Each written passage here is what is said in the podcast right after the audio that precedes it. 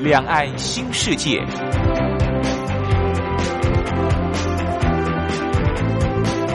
这是一个让您打开视野、胸怀两岸、放眼全球的云端世界。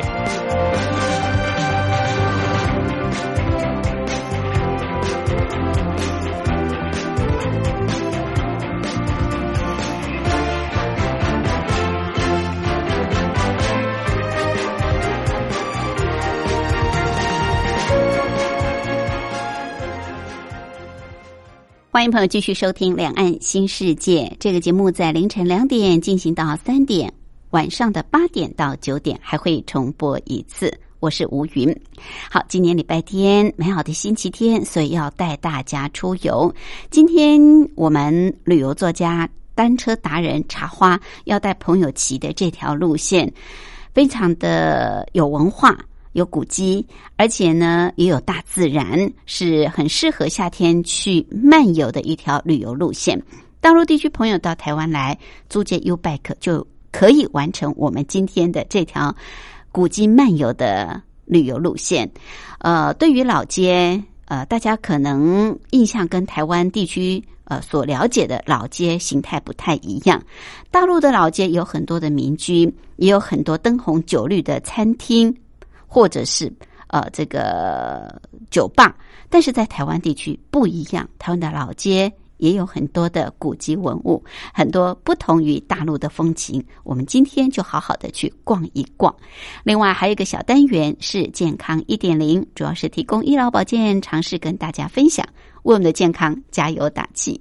好，我们先来安排一首王大文的新歌《热可可》歌曲之后，就进入今天的。台湾逍遥游，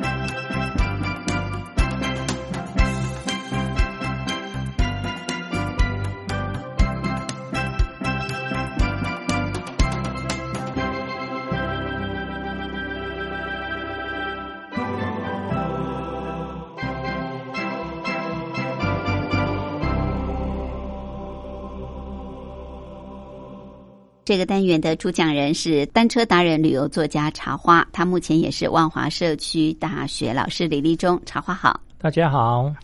暑假到了，很多学生啊，当然都有许多的活动。不过，我觉得我们今天这条单车路线还蛮适合学生去游，因为它很文化，对不对？哦，算是城市里面蛮有文化的一条单车路线。那夏天呢也比较热，所以呃，城市里面漫游还可以躲躲太阳。我觉得夏天骑城市漫游最好，真的。对啊，尤其是台北地区上有很多的随骑楼，可以可以这个呃躲进这个咖啡厅喝咖啡，然后又不是很远。嗯，那你如果骑长城的，真的是蛮蛮累的。对，可能一两个小时你都要在大太阳下骑。对对，那城市里面呢，你就可以像曹花说的哈，热的时候随时就进这个咖啡厅，或者是到这个呃什么商店里面逛一逛，对不对？好，我们今天真的是呃蛮轻松的城市漫游，就是到哎算是。士林区吗？还是大道城区？我们从士林区往大同区骑。士林区往大同区，对，不不会很远呐，就是一圈，对不对啊？对，不是很远，然后它都是平路，都是平路，所以我们今天就是租 U bike。对，好，那以哪里做出发点呢？呃，我们是从这个建潭站，建潭，所以不要坐到士林站。坐到建潭站，士林站，我想想看，士林站就比较不方便。我们今天的路线。哦哦，因为士林站跟建潭站中间隔了基隆河，嗯，哦，那我们要从士林站的对岸那边出发，哦，所以从建潭站会比较比较方便。嗯，建潭。好，这个健谈这两个字挺有意思的哦。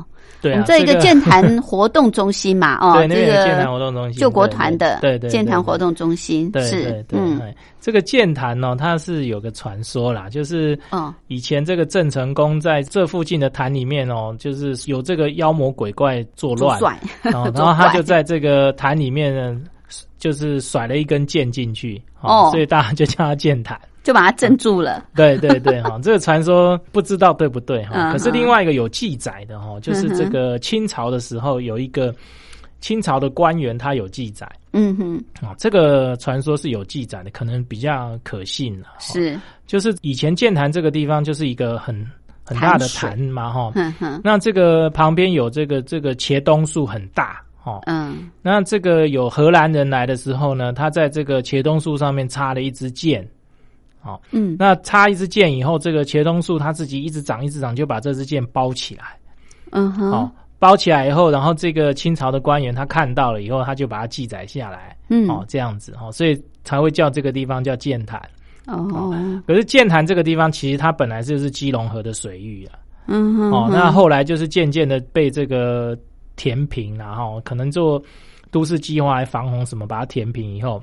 大家都叫建潭建潭，可是都没有看到潭。对，后来就因为这个防洪计划的什么，就把它填平了。哦，所以它的名字还是流传下来。嗯嗯嗯。我们士林这边其实有一个有一条路叫叫基河路。基河路，对不对？对。这基河路其实当初就是从建潭这边，呃，跟建潭连在一起，它是基隆河的水域。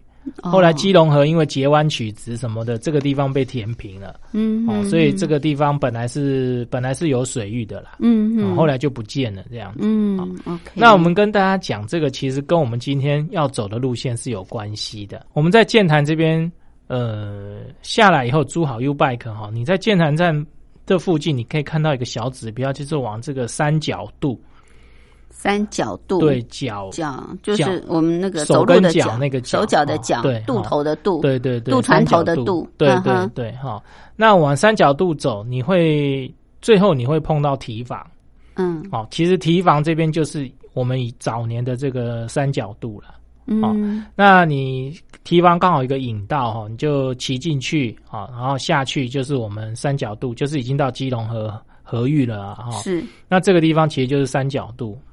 嗯哼，那它为什么会叫三角度呢？其实就是因为它当初有三个渡头，就是三角鼎立这样子哦，就变成三角渡，大家都叫这边叫三角度。OK，那这三个渡头到底是哪三个地方呢？一个地方就是我们今天这边的剑潭这个地方，嗯，另外一个地方是社子岛，社子岛，对，还有一个地方就是大龙洞。哦，好，那你会觉得很奇怪哈，就是说，哎，奇怪，我们从大龙洞到社子岛不是用车子就可以连接了吗？嗯，社子岛它其实你在地图上看，它其其实是一个半岛的情况，对，它跟土地是有连接的，就是跟这个本岛的这个土地是有连接的。那为什么要靠这个渡头这个渡船水路交通呢？嗯。其实哈，我们这个社子岛它当初不是跟土地连接，没有连在一起，对，它是断掉的哈。哦，它在这个我们三角度的对面哈，三角度我们在站在三角度这边，前面是基隆河，对不对？嗯，基隆河的对面哈，其实那个地方它本来有一条呃算小河，叫做番子沟。哦，环那高。哦，环那高，嗯，有听有一个番子沟哈，嗯，那番子沟就是把这个社子岛切断，跟土地连接的地方切断哦，所以我们从土地从大同区这边呢，呃，大龙洞这边要到社子岛是没有办法通的，嗯嗯，啊，一定要靠这个呃渡船。水运渡船啊，那因为呃剑潭这边其实士林区这边当初也有发展。所以就是士林区跟社子岛跟这个大龙洞。大龙洞三个地方要互相，因为船运的往来哈，他们必须要做这个渡船的这种生意。哦，所以就这三个地方就是互相有这个渡头在那边渡船，嗯，哦，所以这边叫三角渡，三角渡对。是。然后后来因为有一年这个台风哈，这边大淹水，嗯，哦，那就是说因为是那个。番子沟的关系是。哦，他们就把这个番主番子沟填起来，哦，填起来后，这个社子岛跟这个陆地就接大就是大龙洞啊、大同区啊那边就是接起来了。啊，接起来后，因为接起来就不用那个船了嘛，就直接用车子就可以进就可以进去了嘛，进去那个呃社子这一带嘛哈。然后又加上这个，就是后来都市化，这个陆运的这个发达，那这个三角度这个地方的渡头就渐渐的消失。OK，哦，它的功能就渐渐消失。嗯嗯。那它现在保留三角度这个地方，就是就是把这段历史保留下来，让大家知道说，其实以前这边是有三个渡头，大龙洞、社子。跟这个士林建潭是互相有在那边做水路运输的这种功能的，没错，是是。那你进这个三角度的三角度这个引道的时候，它这边它上面就有一那个堤防上面就有一个呃这边的意象的一个那个彩绘，嗯，好，那你就可以看到说哦，原来以前这边是鱼虾丰富啦，还有一些什么船啊那些景象都在这上面。是这样子哈，是是。那我们就从刚才从剑潭一路到这个三角渡，嗯，好，就进到我们的呃基隆河，那我们就可以沿着自行车道很舒服的骑车。OK，好，接下来就要很舒服、很畅快的城市漫游啊。好，我们休息过后再回来。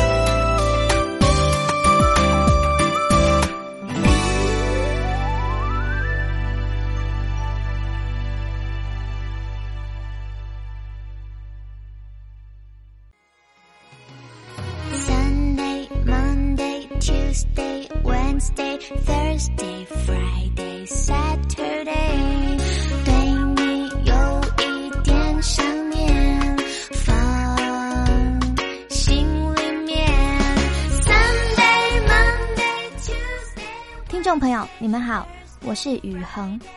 深呼吸，你会发现 everything's fine。收听光华之声的节目。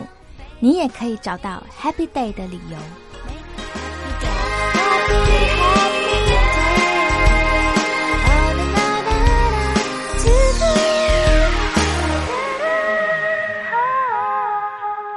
这个单元的主讲人是单车达人、旅游作家茶花，他目前是万华社区大学老师李立忠。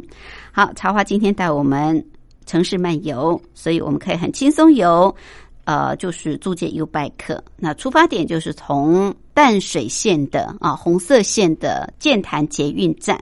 从这里出发，那刚刚茶花把剑潭的传说故事，还有把三角渡这个地方的由来啊，跟大家做了非常详细的介绍，让我们这趟旅游又多了更丰富的这个历史典故。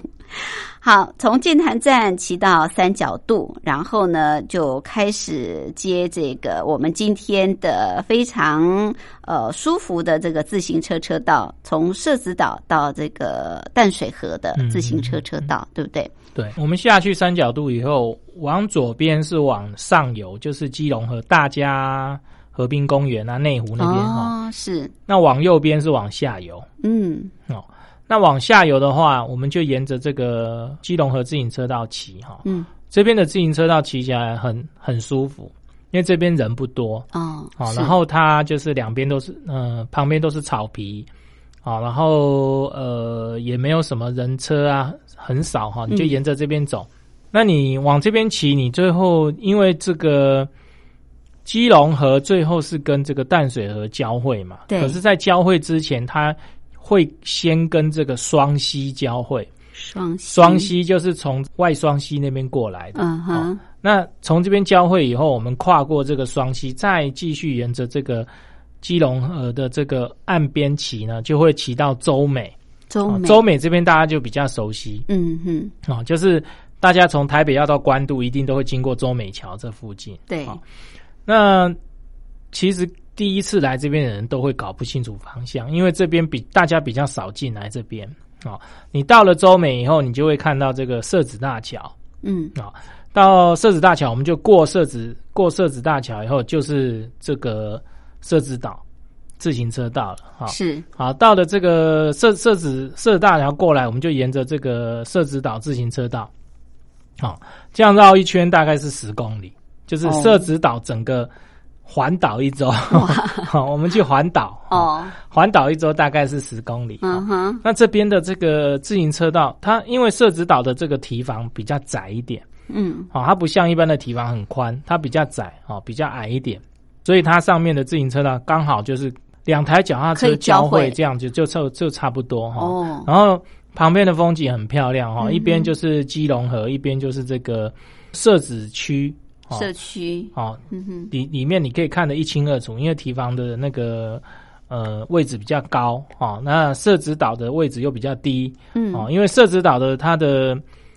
地面其实是比这个河水还要低啦，所以才会淹水。对啊，才会淹水 哈。所以你可以看得出来，它是靠堤防在挡河水。对。然后我们就沿着这个呃社子岛的堤顶的自行车道一路骑哈，就会骑到这个岛头公园。岛头公园哈，那在这个岛头公园上面呢，你可以看到呃观音山哦，还有基隆河跟淡水河的交汇的这种。这种风景，嗯，然后对岸的这个关渡大桥跟关渡宫这一带哈，然后还有关渡的这个自然湿地这边，你都会看得一清二楚，嗯嗯，然后这边又有大草皮哈，然后刚好打头公园这边有几个凉亭，哦，那这个凉亭上面呢，夏天哈，凉亭里面跟凉亭外面的温度差很多。哦，好，我们那天去。进去凉亭以后，大家躺在那个 凉亭下面休息，躺到不想走，都睡着，这么舒服啊？对，因为那个和风吹来很凉哦，很凉，很舒服。嗯嗯嗯。那本来只有这个板凳嘛，他现在又做了一些船的造型的那种我觉得是床啊，它刚好就是船，不是弯弯的吗？船型的。一个船型，然后你躺在上面刚刚好，真舒服，真的好舒服，像躺着躺着就睡着，睡着了叫都叫不起来。嗯嗯，那就在这边你可以休息一下，然后在这边看一下这些自然的风光都很棒。嗯，好，然后在你最再沿着这个自行车道走，就会接到这个淡水河，就接到淡水。其实我们社子岛它就是突出。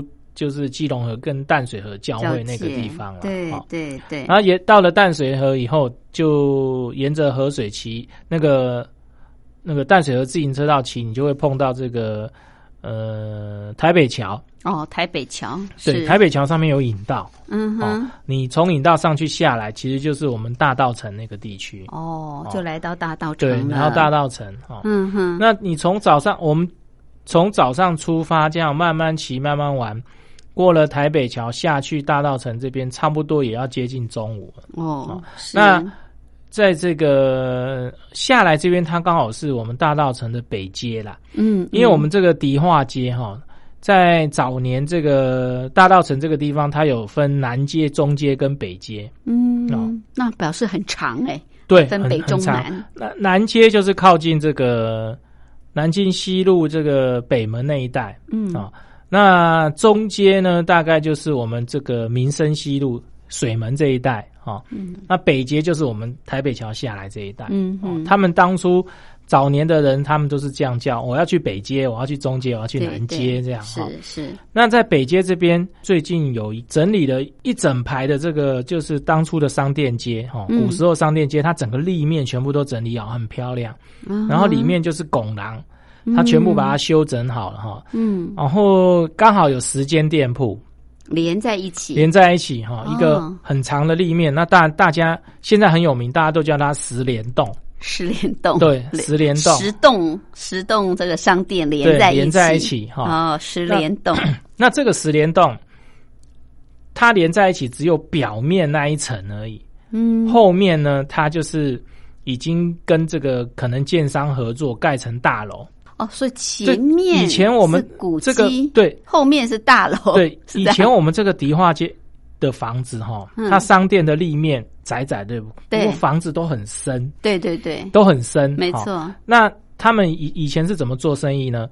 前面是商店，对，对不对？商铺。然后呢，中间呢就是住家，嗯，哦，然后再后面呢就是仓库。为什么呢？对，因为他们最后面其实就是淡水河。你如果在迪化街，你如果有注意的话，迪化街其实是跟环河北路是平行的。嗯，哦，那当初当初是没有环河北路了，当初环河北路就是河河岸。河岸那河岸他们船就直接靠岸，就直接从这个河岸进货，进货就从这个它的后门把货放到房子里面，然后就直接拿到前面卖。哦，所以后面当仓库。对对对对对对对，就这样子，就这样子哈。那他们就很。很方便嘛，你不用为了进货还要开车子进来，他船就直接从后面进来，这样子，对对是。都很深，那个房子很深，嗯，所以它可以分三个部分，就是后半段仓库，中间住的跟这个前面的商店，商店。那它现在这个十联栋只保保存前面商店那一那一段，嗯，后面的第二第二进跟第三进都拆掉盖大楼。哦，好，那现在迪化街就是大同区这边有很多房子都是这样，就是它保留原来的这个。立面的这些古典建筑的样式，那又跟这个建商合作盖成大楼，嗯嗯，啊，那这个十联栋就是这样哈。那他他把自己取的名字叫做迪化新天地了。哦，好，那这个石联洞这个地方前面立面这边就变成一些文创的一些商店，哦，有一二楼都有哈。那它的建材其实都是当初留下来的。哦，当初这些房子很烂了哈，可是他拆的时候很小心的拆，把那些建材都拆下来，然后重新又，他是整整个拆平哦，他整个把它拆平了，嗯，然后重新盖，重新又盖，可是它是用旧建材盖哦，所以你看起来是有古老的味道的新房子，嗯，这样子哈，那这十联洞现在蛮有名的，OK，那在这个我们到这边的时候，我是发现这个。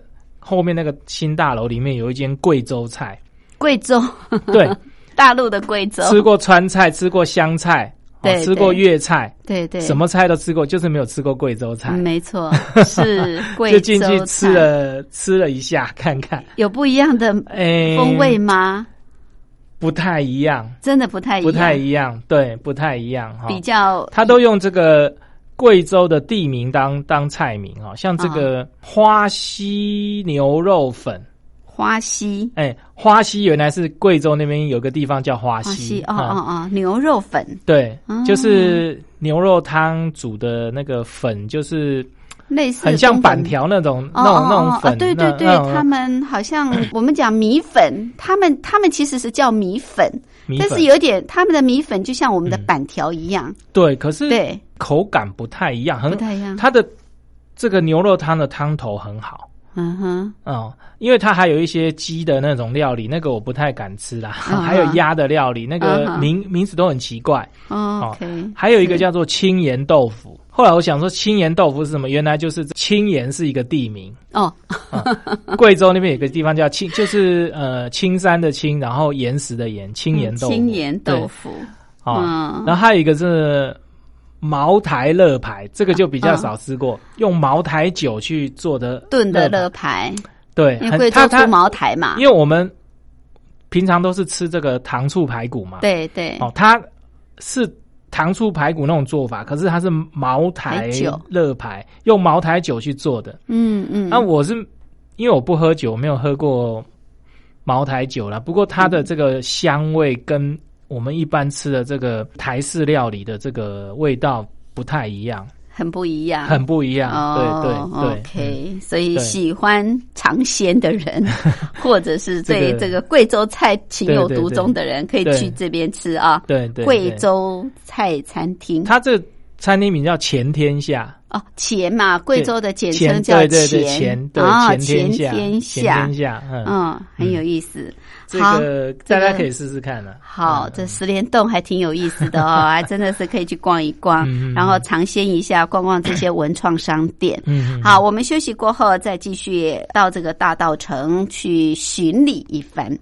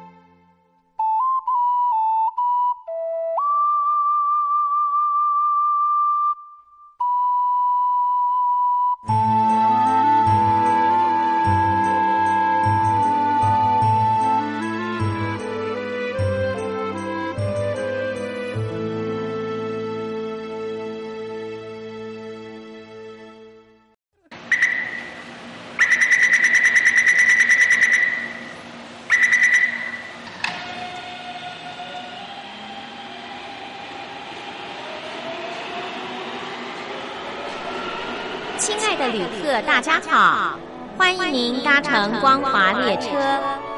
我们中途的停靠点有中波七一一千赫、九八一千赫、八零一千赫、八四六千赫，以及短波九七四五千赫。希望您随时利用这些频道上车，和光华之声的朋友们一起翱翔天际。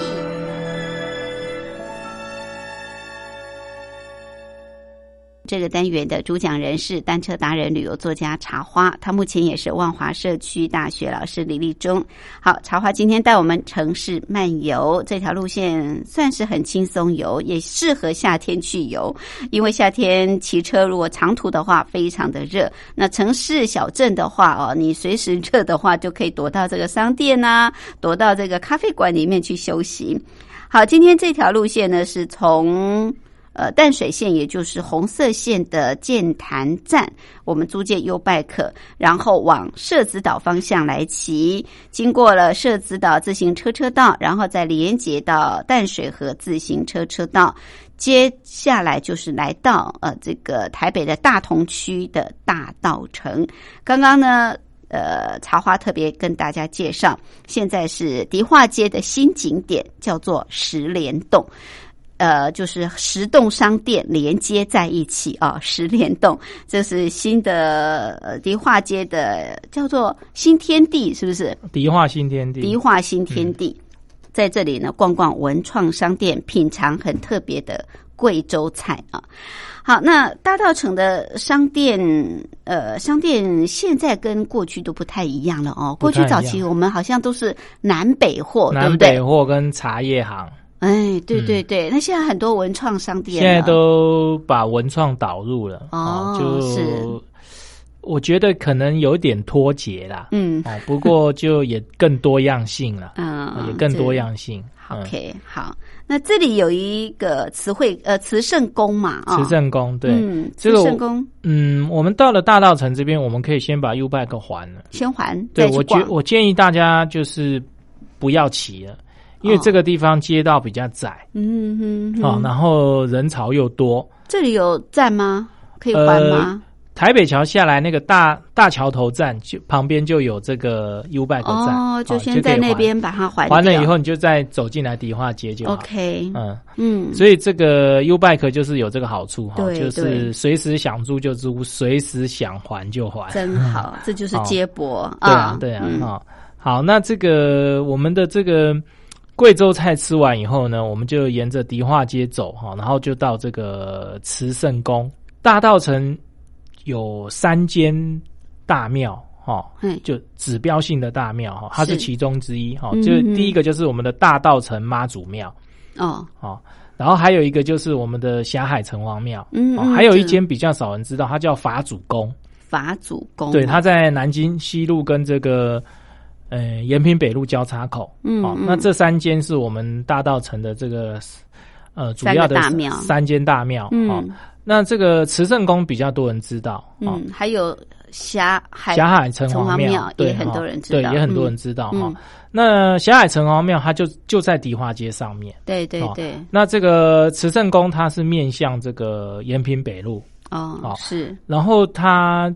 嗯，有两百多年历史啊。不过它在这个大道城地区也是迁来迁去的哈。因为这个呃扩庙啦，还有就是日治时期就是市区改正计划的关系哈，它也是迁来迁去。然后最后就是呃定址在这个延平北路这个地方哈。嗯哼。那这个地方哈，如果说你贵州菜没吃的话，嗯，你可以到这个慈圣宫的这个前面。哦，庙前广场吃东西，那很多小吃哈。哦，对，这个慈圣宫前面的小吃很有名哈，很多媒体都有报道过。哦。哦，那你这你可以在慈圣宫前面这边吃，贵州菜是餐厅，对，慈圣宫这边是乡土味，嗯，哦，它就好像在乡下，你坐在大树下，然后摆了张桌子，哦，就这样子吃，户外的，对，户外的，很热，就直接叫了这个小吃，然后就在这个大树下面，嗯，哦，吃这个。呃，美食小吃这样子，对对对，是。那这个还蛮有意思的啦，看你喜欢哪一种吃法。嗯嗯。我觉得都不错啦，各有这个千秋啦。对对，哦，那你可以多来几次，吃一次不同的这个感觉。嗯，哦，好，那这个慈圣宫的旁边哈，其实我们呃还有一个景点叫做这个大道城的这个基督教长老教会。长老教会这里有一间，对啊，有一个大道城的基督教长老教会哈。嗯，那这个基督教长老教会呢，它嗯。也有一百多年历史，嗯，那是这个基督教长老教会是谁创立的呢？我觉得大家去淡水玩哈，应该把这个淡水的这些文化啦、历史啊、古迹再延伸。好，淡水的最代表人物是马街，对，好，那这个大道城长老教会就是马街他所创立的。哦。好，他创立本来是在哪里呢？他本来是在大龙洞。嗯哼，哦，在大龙洞哈，那可是呢，因为这个呃，当初这个呃，侵华战争的时候，洋人都在轰炸台湾嘛，哦，华人都受伤嘛，对，台湾人都受伤，嗯，就他们就很仇恨这个洋人，对，好，然后就去把教堂都捣毁了，哦，好，捣毁以后，后来就是又重建在这个大稻城这个地区哈，那大稻城这个地区是。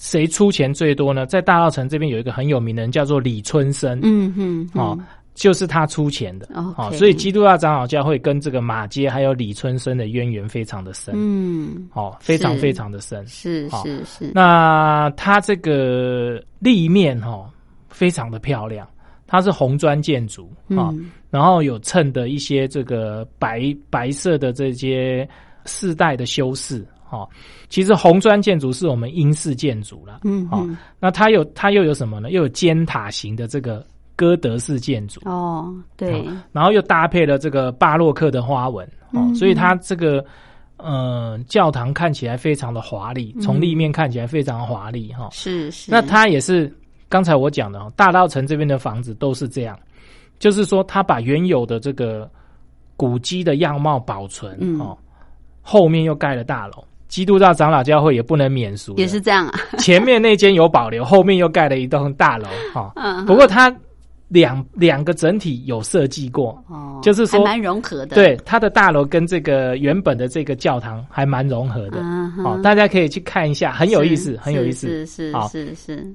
好，基督教长老教会逛完以后呢，我们就沿着这个凉州街走。凉州街，凉州街走，我们会碰到一个这个仁安医院哈。这个仁仁安医院我没有比较没有研究，不过它是一个很古老的医院，嗯，哦，然后它外表也是这个很古老的这个呃建筑模式，大家可以进去，它里面有导览。哦，现在已经是变成古迹，就没有经营了。对对对对，他没有他没有经营，不过他早年的仁爱医院就对了。仁安医院啊，仁仁爱的仁，然后安全的安，仁安医院。嗯那这个医院它就是跟我们早年的这个，大家如果是比有比较有年纪的一些中年以上的人的话，嗯，大概都会有一个印象，就是说以前哦，我们看病的时候，医生都是住在医院里面。嗯，他自己开的医院诊所，他一楼就是当医院，二楼就是他自己住家。好像这个铜锣的这个呃崇光诊所也是这样，他一楼就是诊所，是二楼就是他家。好，医生都住在那边。哈，那我还记得小时候我们家附近也有这种诊所。嗯，就是半夜发高烧，你还可以去敲他的门，请他帮你看病，这样子，就是比较有人情味一点。哈，他这个也是这个样子。是，然后里面有一些古老的这些。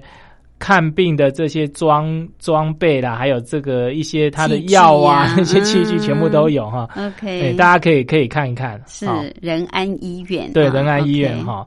嗯，那个大道城长老教会前面是甘州街，嗯，这个街可能大家也比较少听到这个名字哈。那我们沿着这个甘州街走哈，长老教会旁边有一间卖米苔木的，嗯。夏天如果你觉得很热哦，你可以去吃那一间米苔木，它是夏天是卖冰的米苔木哦。那间米苔木很有名，就在长老教会旁边只有一间而已。OK，然后那间米苔木很好吃又很有名，嗯嗯，它可以在那边吃，也可以外带。OK，是那个大家可以去尝尝看这间，就是台湾在地小吃。对对，米苔木，米苔木，嗯嗯。那这个甘州街走过来，你会碰到保安街。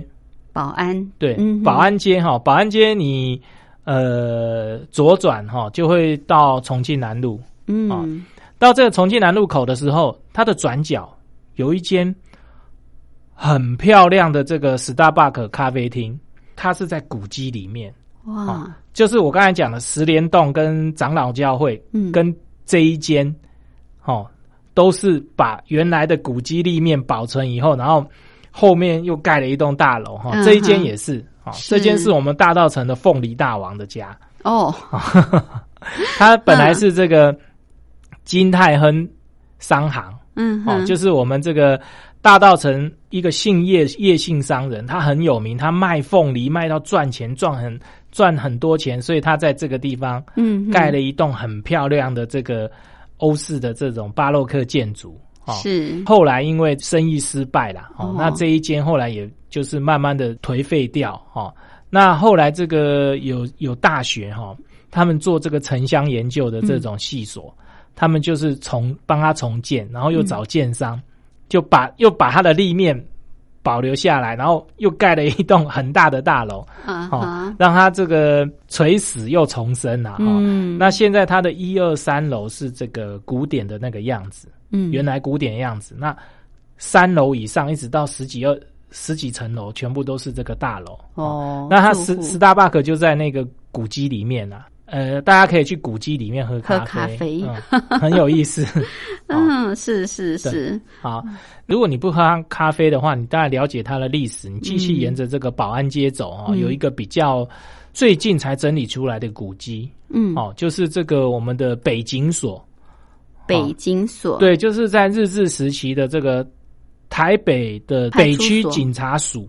啊，北区警察署对，然后大家简称叫它北警所。哦，那时候我们在台北这个区域有北警所跟南警所。嗯，哦，在日治时期，北北警所是北区警察署。嗯，还有一个南警察署。嗯，哦，那这个南警察署就在城内的，就是城中区那个地方。哦，那北警署就是在大同区这边。嗯，好，那我听他们讲，就是说哈。在日治时期那个时候哈，就是你犯法被抓的，如果你是台湾人都送到北警署来。哦，好，如果是日本人都是送到南警署去，还有这样哦，就这样子区分哈，城内城外。对，跟城内跟城外对没有错。那北警署呢，它现在的名字叫做八金锁，八金就是我们去买菜一斤两斤八金锁。七八九的八。啊，对对，八金锁，因为北京署你用这个八金锁，八金锁。啊，八金锁哦哦，所以它就八八金锁。哦，闽南语直接直翻过来，直翻哦，八八 金锁。过来，所以叫做八金锁哦，因为你从大门进去，你会一直看到八金锁这个牌子，嗯啊，所以他们因为台语就是。念起来就是这个一谐音嘛，然后所以他们现在都叫八金锁。OK，那这个北警署里面哦，它完全就是照原样整修。嗯，哦，外观是很漂亮的，这个呃米黄色的外表。哈，是它刚好是在一个转角处哈，所以它的这个大门是一个在四十在转角四十五度那边一个圆弧形的一个造型的门廊。嗯，然后有这个。塔斯坎柱哈，就你进去以后，它是整个往往里面敞开的，因为它是一个四十五度角这样子哈。那进去以后，呃，里面原来的这些建筑的样式通通都保留哈。你到这个日本时代盖的这个房子哈，你会发现一个共通的特点，像我们去新竹这个周厅哦，他们盖的这种房子都是冬暖夏凉。你夏天进去，他会觉得很凉，嗯，好。那它里面有一个比较特别的地方，就是当初他在这边关人的拘留室没有被破坏，哦，所以你可以走走走，你照他的动线进去参观，你可以看到他当初就是关犯人的拘留室，嗯，哦，那拘留室的牢房哈，那个那个柱子一根一根的哦，感觉就是很有这个压迫感，嗯，然后这个。铁栏杆哈，中间它的旁边会开了一个小门，就是让犯人进出的这样。哦，那那个装置你就可以看得出来。然后你还可以看到一个当初很特别、很特别的一个牢房，叫做水牢。水牢，对，就是它里面有放水，对对对，酷刑的 水牢。然后中它有好几个拘留室嘛，那其中有一个拘留室，它门有打开，你可以进去参观。OK，你可以进去进去坐坐，然后再出来。好好，你把这边逛完以后，它里面有一个巴金索咖啡厅哦，还有咖啡厅，你就我觉得哈。前面吃完午餐，中间都不要吃东西。你到最后，在在这个我们的这个巴金所里面喝咖啡，很棒。为什么？因为是金锁哎，对对人的地方哎。他现在整理的让你看不出来是金锁哦。然后那个巴金所，巴金所咖啡厅很有意思。嗯，为什么呢？它的这个 menu 以这个牢房的意象做的一个 一个 menu 哦，你要拿把这个。菜单抽出来的时候，你还用这个好像一个钥匙的机关把它打开以后，才能够把那个菜单抽出来啊。然后你在这里面喝咖啡还特别的凉啊，因为它这个建筑是古典建筑，它虽然是紧锁，可是你看起来就是一个蛮古典豪华的一个。如果说你不知道它是紧锁，你你会觉得它是一个什么？呃，宫厅啊，或者是住宅、豪华住宅这样，其实在这里面喝咖啡还蛮有意思，还蛮有意思啊，也是在古迹里喝咖啡。对对，在古迹里面。如果你没去 Starbucks 喝的话，就来这里喝。嗯嗯嗯。哇，这条路线太棒了啊！这个有河岸的这种风光，还有历史古迹的巡礼，哎，尤其是这些古迹文物都非常有它的典故，很有特色，真的是非常丰富的一条路线。大概这样一。就是一整天了啊，嗯，就是从建潭站对。之后，我们欣赏河岸风光，中午吃个饭，然后下午就是古迹巡礼，对，大概喝个咖啡，大概就是黄昏的时候可以回家，真刚刚好，很很精彩的一天，小镇漫游，城城市的漫游，谢谢，谢谢。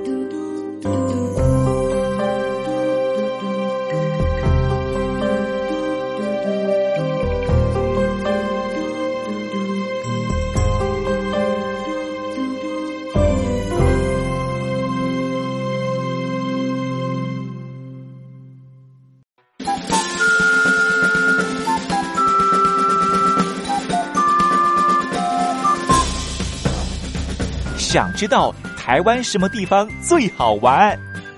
想知道台湾什么美食最好吃？想知道两岸发生了什么大事吗？您想要的，我们都有。收听光华之声，丰富您的人生。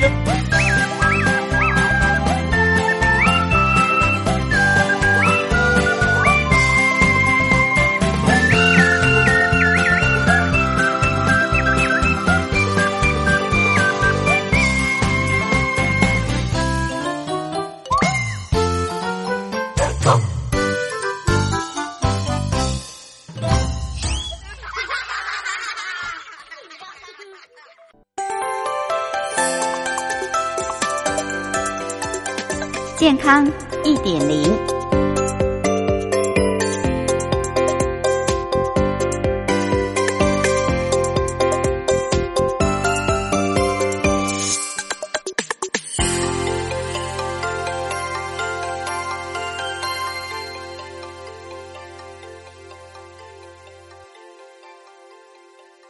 好，我们今天要提供给朋友的这则健康信息是跟吃的。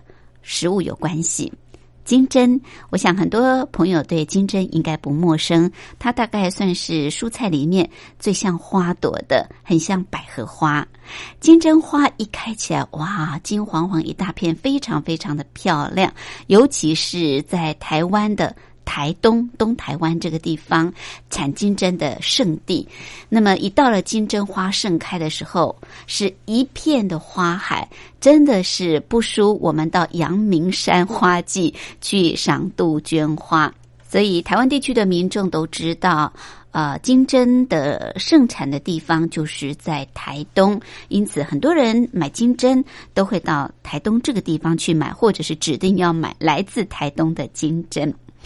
其实金针它的营养价值很高，而且它也非常具有呃对于身体健康的一些功效。它是属于蔬菜类的食物，所以热量算是比较低的。如果我们从中医的角度来看，金针它具有活血、忘忧、解郁、去瘀的功效。许多的家庭主妇都喜欢把金针用来做。羹汤为什么呢？因为金针用来烹饪，干燥的金针容容易使这个汤头比较增鲜，不需要添加任何的味精味素，就有丰富的甜度。因此，金针是料理的时候既美味又健康的秘密武器。而我们平常在购买金针的时候，应该怎么来选择会买到比较优质的金针呢？因为我们知道现在市面上有很多的黑心商品。好，高品质的金针其实用闻的就可以了。怎么闻呢？有一点点的酸味，但可不是令人会打喷嚏的酸味儿。所以你在购买的时候啊，可以闻闻看。只要略带酸味就好了。那有些业者为了要使金针的色泽更加鲜艳，会使用硫磺等等化学物质把它熏颜色之后再贩卖。这个时候我们该怎么辨别？最简单的方法就是闻它的味道。如果味道会呛鼻，那就是硫磺加了很多了。好，这是我们在买金针的时候，不但要看它的颜色，更重要是闻闻它的味道。好，这是今天在健康一点零提供给朋友的健康信息。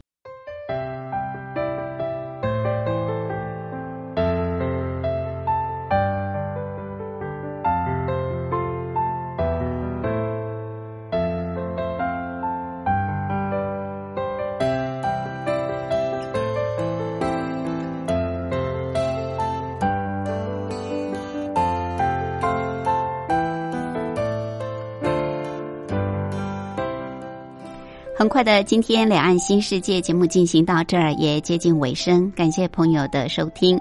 节目最后，吴云祝福您拥有愉快的休假日。我们下次空中再会，拜拜。